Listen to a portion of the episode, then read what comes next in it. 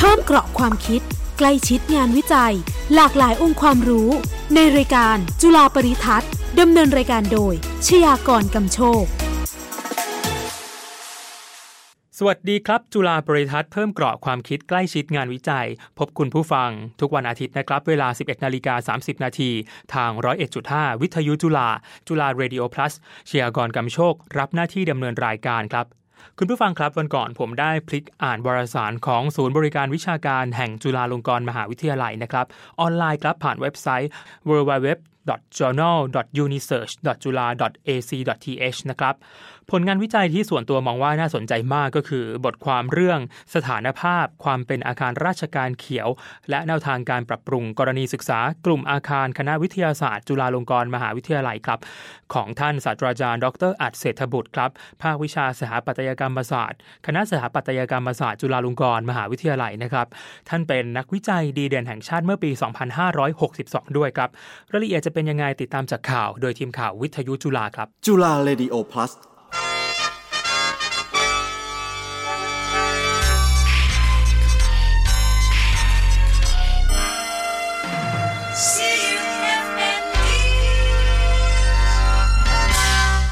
ถานภาพความเป็นอาคารราชการเขียว และแนวทางการปรับปรุง กรณีศึกษา กลุ่มอาคารคณะวิทยาศาสตร์ จุฬาลงกรณ์มหาวิทยาลัย โครงการวิจัย สถานภาพความเป็นอาคารราชการเขียว และแนวทางการปรับปรุง กรณีศึกษา กลุ่มอาคารคณะวิทยาศาสตร์ จุฬาลงกรณ์มหาวิทยาลัยดำเนินการศึกษาโดย ศาสตราจารย์ ดรอัดเศรษฐบุตร และผู้ช่วยศาสตราจารย์ สุริยน คณาจารย์ประจำภาควิชาสถาปัตยกรรมศาสตร์ คณะสถาปัตยกรรมศาสตร์ จุฬาลงกรณ์มหาวิทยาลัย ทั้งนี้ด้วยความเป็นมาจากภาวะโลกร้อน และภาวะภูมิอากาศเปลี่ยนแปลง เป็นปัญหาใหญ่ของโลกที่ทุกคนกำลังเผชิญอยู่ในปัจจุบัน ซึ่งมีสาเหตุหลักมาจากการปล่อยก๊าซเรือนกระจกออกสู่บรรยากาศ ส่งผลให้โลกมีอุณหภูมิสูงขึ้น การลดภาวะโลกร้อน โดยการอนุรักษ์ทรัพยากรธรรมชาติ และลดการใช้พลังงาน จึงเป็นหนทางหนึ่งที่จะช่วยลดการปล่อยก๊าซเรือนกระจกได้ ศาสตราจารย์ ดรอัดกล่าวว่า ปัจจุบันการดำเนินการตามนโยบายสหประชาชาติ ได้ให้ความสนใจในการจัดการสิ่งแวดล้อมและพลังงานของอาคาร โดยใช้แนวทางอาคารเขียว ประเทศต่างๆ หลายประเทศได้กำหนดให้โครงการอาคารเขียว เป็นโครงการสำคัญ ในการพัฒนาประเทศแบบยั่งยืน เพื่อให้เจ้าของและผู้ใช้อาคาร มีส่วนรับผิดชอบต่อสภาพแวดล้อมและสังคมมากขึ้น และเกิดความสมดุลระหว่างเศรษฐกิจ สิ่งแวดล้อม สังคมและสุขภาพ ทั้งนี้หน่วยงานของรัฐบาลไทยโดยกรมควบคุมมลพิษ กระทรวงทรัพยากรธรรมชาติ และสิ่งแวดล้อม ได้ตระหนักถึงปัญหาดังกล่าว จึงได้ดำเนินโครงการอาคารเขียวภาครัฐในช่วงหลายปีที่ผ่านมา เพื่อลดผลกระทบของอาคารที่มีต่อสิ่งแวดล้อม และสุขภาพของมนุษย์ ให้กลายเป็นอาคารที่เป็นมิตรกับสิ่งแวดล้อม เพื่อตอบสนองต่อนโยบายดังกล่าวของภาครัฐ ประกอบกับการผลักดันมหาวิทยาลัยให้เป็นมหาวิทยาลัยระดับโลก จุฬาลงกรณ์มหาวิทยาลัย จึงมีนโยบายที่จะเข้าสู่การเป็นมหาวิทยาลัยสีเขียว โดยได้มีการจัดสรรงบประมาณทางด้านการบริหารทรัพยากรกายภาพเพิ่มขึ้น นักวิจัยกล่าวเพิ่มเติมว่า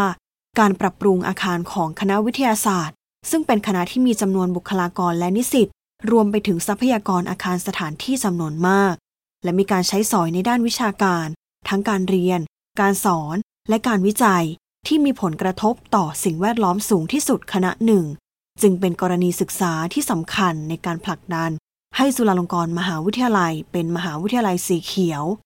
ซึ่งสอดคล้องต่อแผนยุทธศาสตร์ มีสุขของมหาวิทยาลัย และแผนยุทธศาสตร์ของคณะวิทยาศาสตร์ ที่ต้องการเพิ่มประสิทธิภาพทางด้านระบบกายภาพตามแผนแม่บท เพื่อกำหนดแนวทางการใช้สอยพื้นที่ระบบกายภาพ ให้มีทิศทางและสอดคล้องกับทิศทางแผนแม่บทของมหาวิทยาลัย อย่างไรก็ดีในการดำเนินการปรับปรุงให้เป็นอาคารเขียวจำเป็นต้องมีแผนแม่บทที่มีประสิทธิภาพ และได้รับการศึกษาวิเคราะห์ความคุ้มค่า เพื่อให้เป็นไปตามเป้าหมาย ซึ่งต้องการวางแผนการทำงานระยะยาวถึง 4 ปี เพื่อเก็บข้อมูลเชิงลึก ตรวจสอบประเมินสภาพปัจจุบันของมหาวิทยาลัย โดยเปรียบเทียบกับผลการสำรวจอื่น ๆ รวมทั้งทำการศึกษาเพื่อออกแบบเป็นเกณฑ์การออกแบบอาคารใหม่ และเกณฑ์การบริหารอาคารเดิม ที่ได้ถูกนำมาใช้กับอาคารนำร่อง ก่อนจะนำมาใช้ดำเนินการจริง โดยการศึกษาวิจัยครั้งนี้ มีวัตถุประสงค์เพื่อศึกษาพัฒนาแนวทาง และเกณฑ์การออกแบบก่อสร้างอาคารใหม่ หรือปรับปรุงดัดแปลงอาคารในอนาคตที่เหมาะสม กับคณะวิทยาศาสตร์ และสอดคล้องกับมาตรฐานทั้งในและต่างประเทศ พิมพ์ละพัฒโยวผุย อ่าน จุฬาเรดิโอ plus ร้อยเอ็ดจุดห้าวิทยุจุฬาคลื่นความรู้สู่ประชา ขอบคุณข่าวจากทีมข่าววิทยุจุฬานะครับ จริงๆ แล้วอาคารเขียวคืออะไรนะครับ แล้วอาคารเขียวเนี่ยจะเป็นเครื่องมือในการทำให้พวกเราเผชิญกับความท้าทายทางสิ่งแวดล้อมในในอนาคตได้ยังไงนะครับ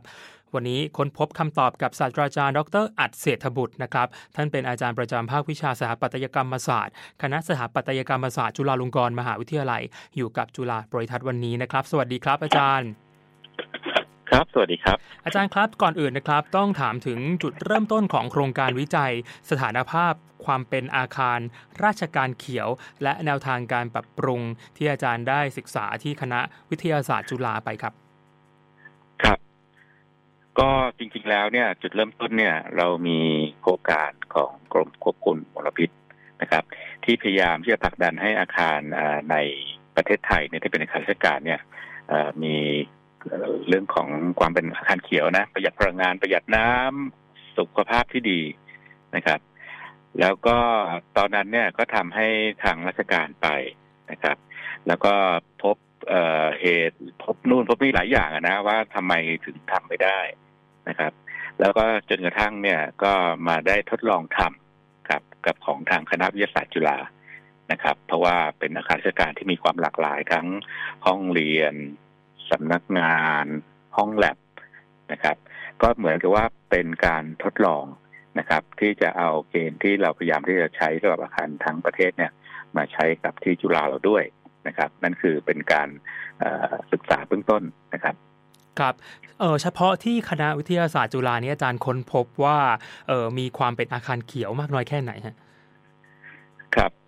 คือคณะวิทยาศาสตร์จุฬาเนี่ย เป็นคณะที่ใหญ่มีตึกเรียนตึกอะไรจำนวนมาก นะครับ แล้วก็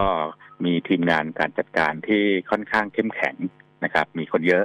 นะครับ เพียงแต่ว่าอาจจะยังไม่ได้มีความรู้ความเข้าใจด้านนี้เต็มที่เพราะความเป็นอาคารเขียวเนี่ยเป็นเป็นเรื่องใหม่พอสมควรนะครับ เราก็ได้เห็นสถานสถานภาพว่าเขาพยายามทำอะไรบางอย่างหลายอย่างอยู่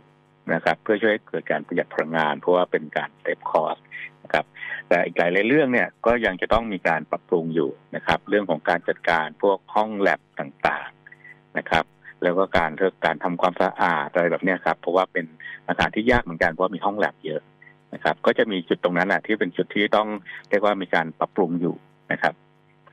ครับอาจารย์ครับพูดถึงอาคารเขียวเนาะเชื่อว่าหลายคนเนี่ยจะนึกถึงอาคารที่มีต้นไม้เยอะๆอะอย่างน้อยก็มีสวนแนวตั้งนะครับอาจารย์โดยรอบอาคารก็มีเอ่อต้นไม้ปลูกไว้มีสวนต่างๆเนาะจริง ๆ แล้วอาจารย์อาจารย์เขียว อาคารเขียวคืออะไร แล้วก็ต้องมีองค์ประกอบอะไรบ้างครับ ครับความหมายของอาคารเขียวเนี่ยนะมันมีเรียกว่ามีการพัฒนาการอยู่เรื่อยๆนะครับ ขึ้นอยู่กับปัจจัยเทคโนโลยีต่างๆ แล้วก็สภาพแวดล้อมแล้วก็ความต้องการของ สังคมโลกนะครับ แต่ก่อนเราก็มองว่าอาคารเขียวเนี่ยนะครับ จะต้องมีต้นไม้พื้นที่เปิดโล่ง มีสภาพแวดล้อมที่น่าร่มรื่นนะแล้วก็อย่างนั้นคือมีต้นไม้เยอะนะครับ มีพื้นที่โล่งเยอะพอสักพักหนึ่งเนี่ยเราก็พบว่าเราเริ่มเจอปัญหาเรื่องของการขาดแคลนพลังงาน แล้วก็เรื่องของ climate change global warming นะครับเพราะฉะนั้นขอบเขตอาคารเขียวเนี่ยก็เลยขยับกว้างมาถึงเรื่องของการประหยัดพลังงาน นะครับ การลดการปล่อยก๊าซเรือนกระจก ซึ่งเป็นประเด็นที่วันนี้เรากำลังคุยกันอยู่เยอะมากนะครับเสร็จแล้ววันหนึ่งเราก็พบว่าการที่จะทำอาคารเขียวให้ยั่งยืนเนี่ย ผู้อยู่ในอาคารเนี่ยต้องมีสุขภาพที่ดีนะครับ เรียกว่ามีปัจจัยทางสังคมความน่าสบายอยู่ด้วย เพราะฉะนั้นขอบเขตของอาคารเขียวเนี่ยก็เริ่มมาครอบคลุมเรื่องของสุขภาพของคนที่อยู่ในอาคารเป็นเรื่องของ well being พวกเนี้ยนะครับ ซึ่งเป็นประเด็นที่สำคัญนะครับ ปัจจุบัน ความเป็นอาคารเขียวเนี่ย ก็ตีขอบเขตว่าควรจะต้องมีแนวทางที่เป็นแบบ zero energy zero carbon กันมากขึ้นนะครับ เพราะงั้นมันก็จะมีเรื่องของขอบเขตเนี่ยขยับไปเรื่อยๆนะครับ ตามปัญหาที่เราพบบนโลกนี้ใหม่ ๆ ขึ้นมา แล้วก็แนวทางของภาครัฐ แล้วก็สังคมโลกว่าเขาจะผลักดันให้อาคารเราเนี่ย มันเป็นไปทางด้านไหนด้วยทางด้านสิ่งแวดล้อม ครับอาจารย์ท่ามกลางความท้าทายด้านสภาวะอากาศนะครับที่หลายคนกังวลกันเช่นปัญหาโลกร้อนอย่างเงี้ยนะฮะอาคารเขียวจะเป็นปัจจัยช่วยบรรเทาปัญหาได้อย่างไรบ้างครับ ครับ เราเราเคยมองว่าในเรื่องของสภาพแวดล้อมนี่นะเราบอกว่าโอเค เมืองมันเปลี่ยนนะครับสภาพแวดล้อมบรรยากาศเปลี่ยนนะครับ เพราะงั้นในเรื่องของการที่เราจะอยู่ร่วมกับสภาพแวดล้อมที่เปลี่ยนไปได้เนี่ย มันจะประกอบด้วยสองส่วนก็คือเรื่องที่เขาเรียกว่า mitigation กับ adaptation นะครับ mitigation ก็คือเราก็ต้องพยายามที่จะลดการปล่อยก๊าซเรือนกระจก เราก็ยังต้องพยายามที่จะประหยัดพลังงาน ลดการปล่อยสารพิษหรือขยะต่างๆนะครับ แต่ในขณะเดียวกันเนี่ยอาคารเราเนี่ยก็ต้องเรียกว่ามี adaptation หรือการที่จะทำให้มันปรับตัวเข้ากับสภาพอากาศ สภาพแวดล้อมที่ต้องยอมรับว่ามันเปลี่ยนไปแล้ว นะครับ แล้วมันก็จะเปลี่ยนไปอีก เป็นอย่างนี้เป็นอีกเป็นร้อยร้อยปีนะครับ ก็หมายความว่าถ้าพรุ่งนี้เราเริ่มมาประหยัดพลังงานลำความเขียวให้เกิดขึ้นเนี่ย ก็ไม่ได้หมายความว่าปีหน้าสภาพอากาศมันจะกลับมาเหมือนเดิมนะครับ เชื่อว่าฝนก็ยังตกหนัก น้ำก็ยังท่วมอยู่นะครับ เพราะคำว่า adaptation เนี่ยก็คือเราจะต้องปรับตัวแล้วล่ะ เข้ากับสภาพบรรยากาศแบบนี้ไปเป็นร้อยปีไหมนะครับ การบอกออกแบบอาคารก็ต้องคิดว่า เออเราจะเจอปัญหาฝุ่น PM 2.5 มาแล้วนะ เราจะเจอเรื่องฝนที่ตกมากกว่าปกติ เราจะเจอเรื่องของอากาศร้อน heat wave ที่เข้ามาบ่อยขึ้นนะครับ เพราะฉะนั้นนอกจากจะเรื่องของการที่เราต้องลดเรื่องของภาระสิ่งแวดล้อมอะไรต่างๆ แล้วเนี่ย เราจะต้องออฟเฟอร์ให้อาคารเราเนี่ย มันอยู่ได้ด้วยสภาวะแวดล้อมใหม่ ๆด้วยนะครับ ให้เพื่อเกิดความน่าสบายความเป็นอยู่ที่ดีของผู้ใช้อาคารนะครับ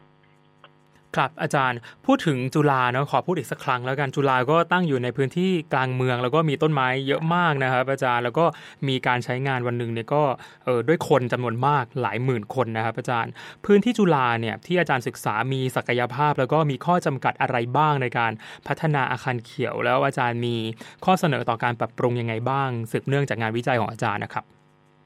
พื้นที่ของจุฬาเนี่ยมีข้อได้เปรียบอันหนึ่งตรงที่ว่าเราอยู่ใจกลางเมืองนะครับ แล้วก็อยู่ท่ามกลางเรื่องระบบคมนาคมขนส่งนะครับ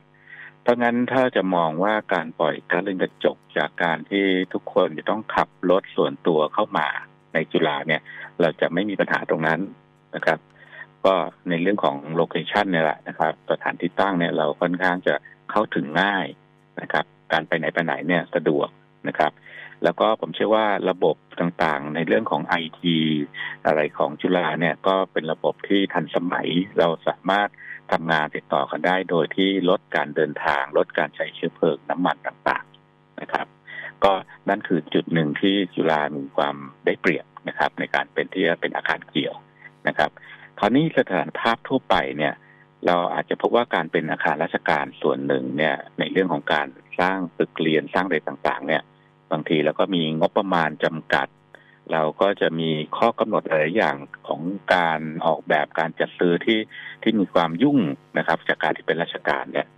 ทำให้บางครั้งเนี่ยเราอาจจะไม่ได้สามารถนำพวกเทคโนโลยีอะไรต่าง ๆ เนี่ยเข้ามาใช้ได้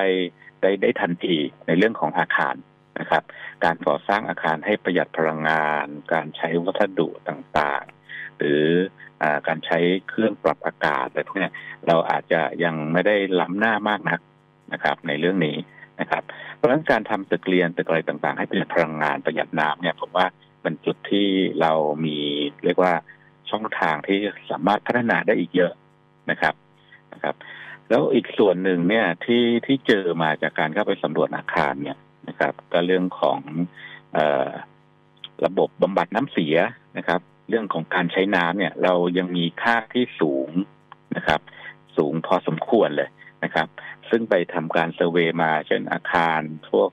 ตึกเรียนตึกแลบหรือแม้แต่อาคารหอพักในจุฬาเนี่ยนะครับ ยังมีการใช้น้ำและการปล่อยน้ำเสียอยู่เยอะนะครับ นั่นคือปัจจัยของอาคารเขียวที่เราควรจะแก้ไขโดยเร่งด่วนนะครับ ส่วนประเด็นเรื่องของพื้นที่สีเขียวอะไรต่างๆเนี่ยนะครับ ของความเป็นอาคารเขียวเนี่ย เรายังไม่ค่อยมีปัญหามากนักนะครับ เราถือว่าเราเป็นมหาลัยที่อยู่ในเมือง แต่ว่าเรายังสามารถเก็บรักษาพื้นสีเขียวได้เยอะพอสมควรนะครับ แต่คราวนี้เนี่ยผมเห็นว่าทางทางทางมหาลัยเนี่ยก็เริ่มมีแรงผลักดันทางด้านเรื่องการจัดการขยะนะครับ ซึ่งผมคิดว่าเป็นเป็นสิ่งที่ดีอะอย่างน้อยเราได้ทำให้เราปลูกฝังในสิ่งที่นิสิตนักศึกษาและบุคลากรเนี่ยเราจะได้เห็นนะครับ นะครับเพราะถ้าหากว่าเราไปในเรื่องของเครื่องไม้เครื่องมืออะไรพวกเนี่ยมันมันอาจจะไม่ได้เข้าถึงนิสิตนักศึกษาหรือบุคลากรเท่าไหร่นัก ในเรื่องของการรักษาสิ่งแวดล้อมนะครับ แต่การจัดการขยะของมหาลัยเนี่ยผมเชื่อว่าเรามีความตั้งใจที่ดีนะครับ ที่ให้ทำให้ประชาคมจุฬาเราเนี่ยเริ่มเห็นแล้วนะว่ามหาลัยเนี่ยมีความจริงจังทางด้านเรื่องของอการรักษาสิ่งแวดล้อมนะครับ เพราะงั้นถ้าจะบอกว่าเรื่องของ improvement ที่เราควรจะเริ่มโฟกัสและใส่งบประมาณเข้าไปเนี่ย ก็น่าจะเป็นเรื่องของการที่ปรับปรุงอาคาร ที่ว่าเก่าแล้วต่างๆนะครับ ให้มีการประหยัดพลังงานนะครับ ซึ่งอาจจะต้องเริ่มจาก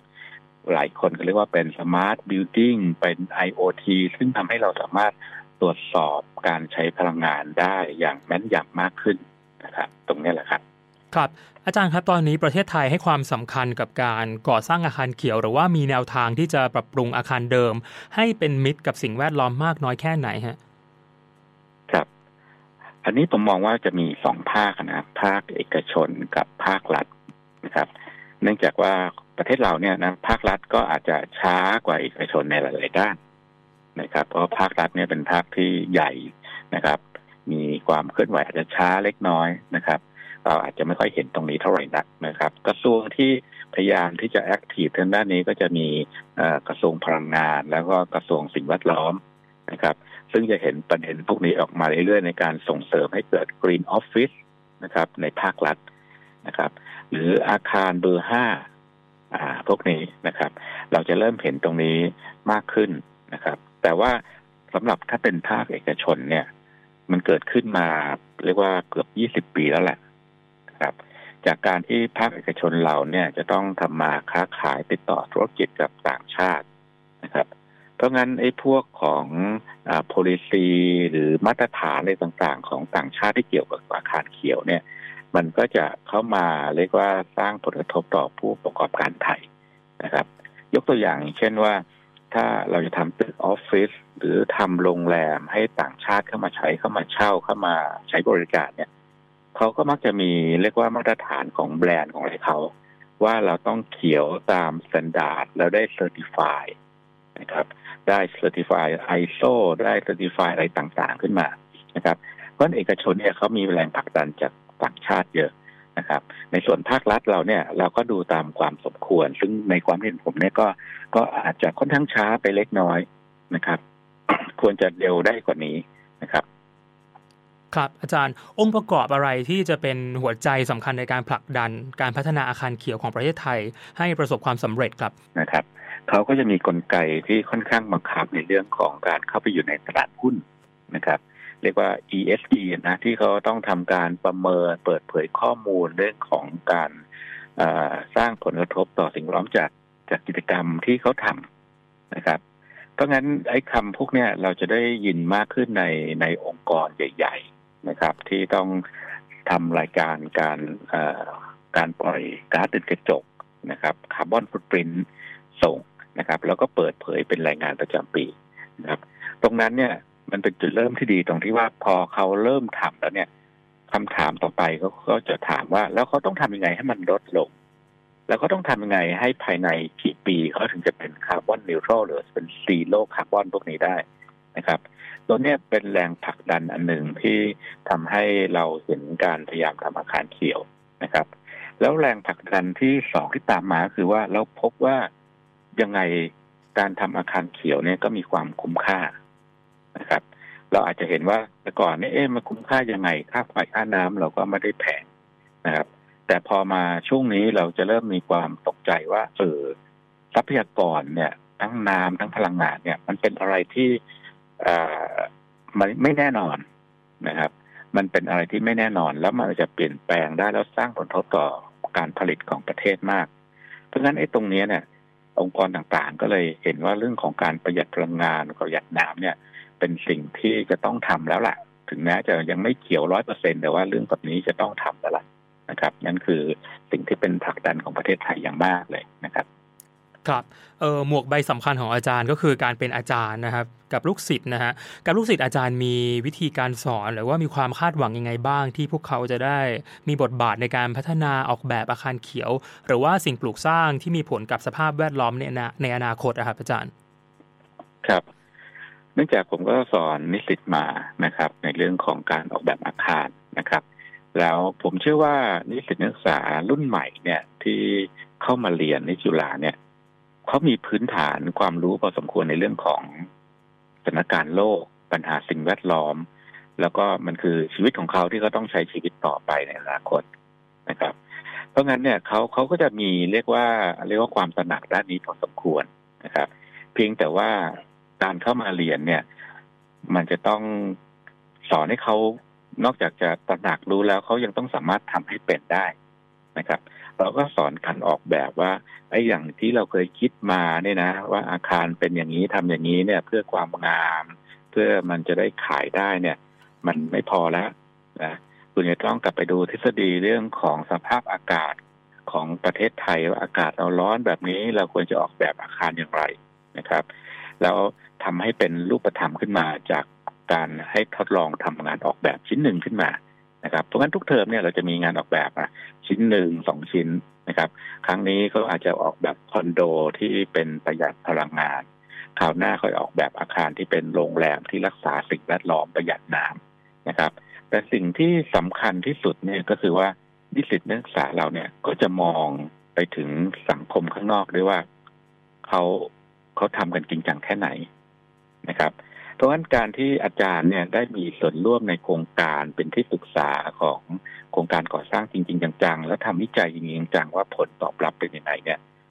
มันก็จะเป็นเหมือนโรโมเดลที่ให้นิสิตนักศึกษาเห็นว่า เออ เรามีความ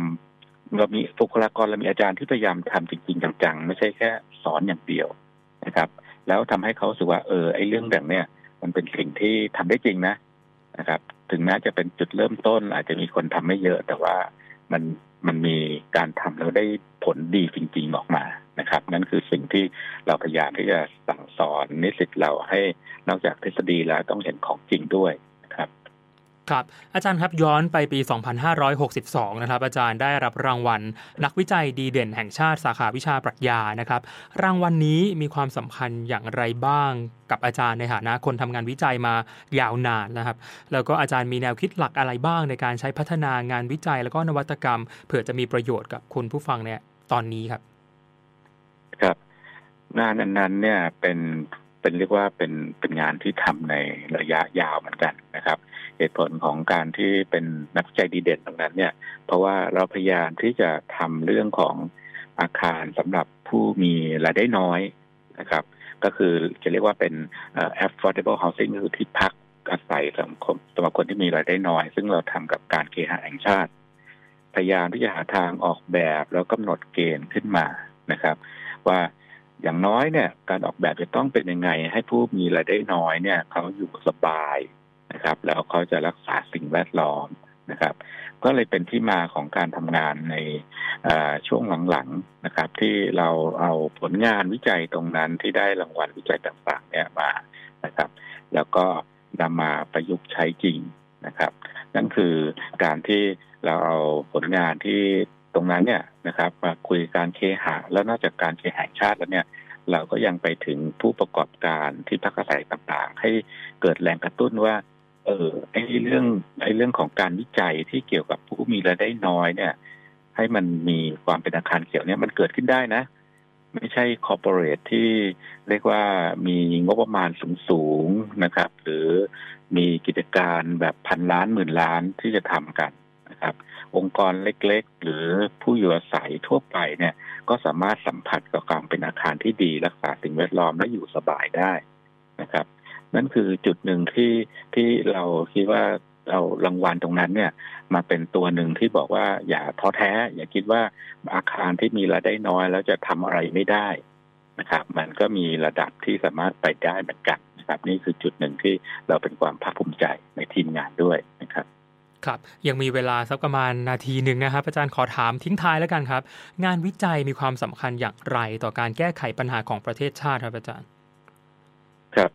อันนี้เป็นส่วนที่สำคัญมากเลยนะครับ งานวิจัยที่มันตอบสนองต่อความต้องการ แล้วก็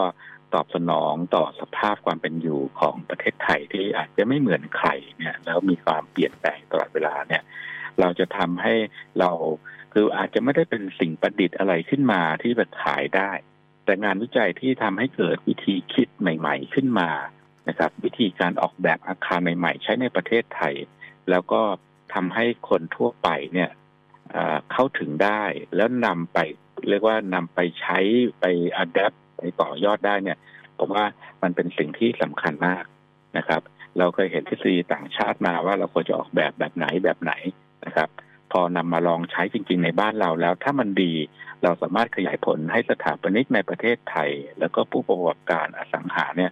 นำไปใช้ได้แล้วมันจะเกิดเรียกว่า เรียกว่า ผลกระทบที่ดีอีกเยอะมากจากการที่เราทำวิจัยตรงนั้นไป นอกจากจะเป็นโปรดักต์อะไรอย่างอย่างบางอย่างไปนะครับ ตรงนี้ถึงที่ว่างานวิจัยเนี่ยสำหรับสถาปัตยกรรมเนี่ยเรียกว่าสำคัญมากเลยนะครับ เพราะกระทบต่อคนอยู่จำนวนมากของประเทศไทยนะครับ ครับวันนี้จุฬาปริทัศน์นะครับต้องขอขอบพระคุณครับศาสตราจารย์ ดรอัดเศรษฐบุตรนะครับอาจารย์ประจำภาควิชาสถาปัตยกรรมศาสตร์ คณะสถาปัตยกรรมศาสตร์จุฬาลงกรณ์มหาวิทยาลัย ขอบพระคุณที่ให้เกียรติรายการนะครับ อาจารย์ครับขอบพระคุณครับ พบจุฬาปริทัศน์เพิ่มเกราะความคิดใกล้ชิดงานวิจัยได้ใหม่ วันอาทิตย์หน้าเวลา 11นาฬิกา30 นาทีทางวิทยุจุฬา101.5 นะครับฟังย้อนหลังทางแอปพลิเคชันจู๊กวันนี้ชยากรกำโชคลาไปก่อนครับ สวัสดีครับ ติดตามฟังมิติใหม่ของงานวิจัย ในรายการจุฬาปริทัศน์ทุกวันอาทิตย์ 11 โมงครึ่ง ทุกองค์ความรู้จะอยู่คู่คุณตลอดไป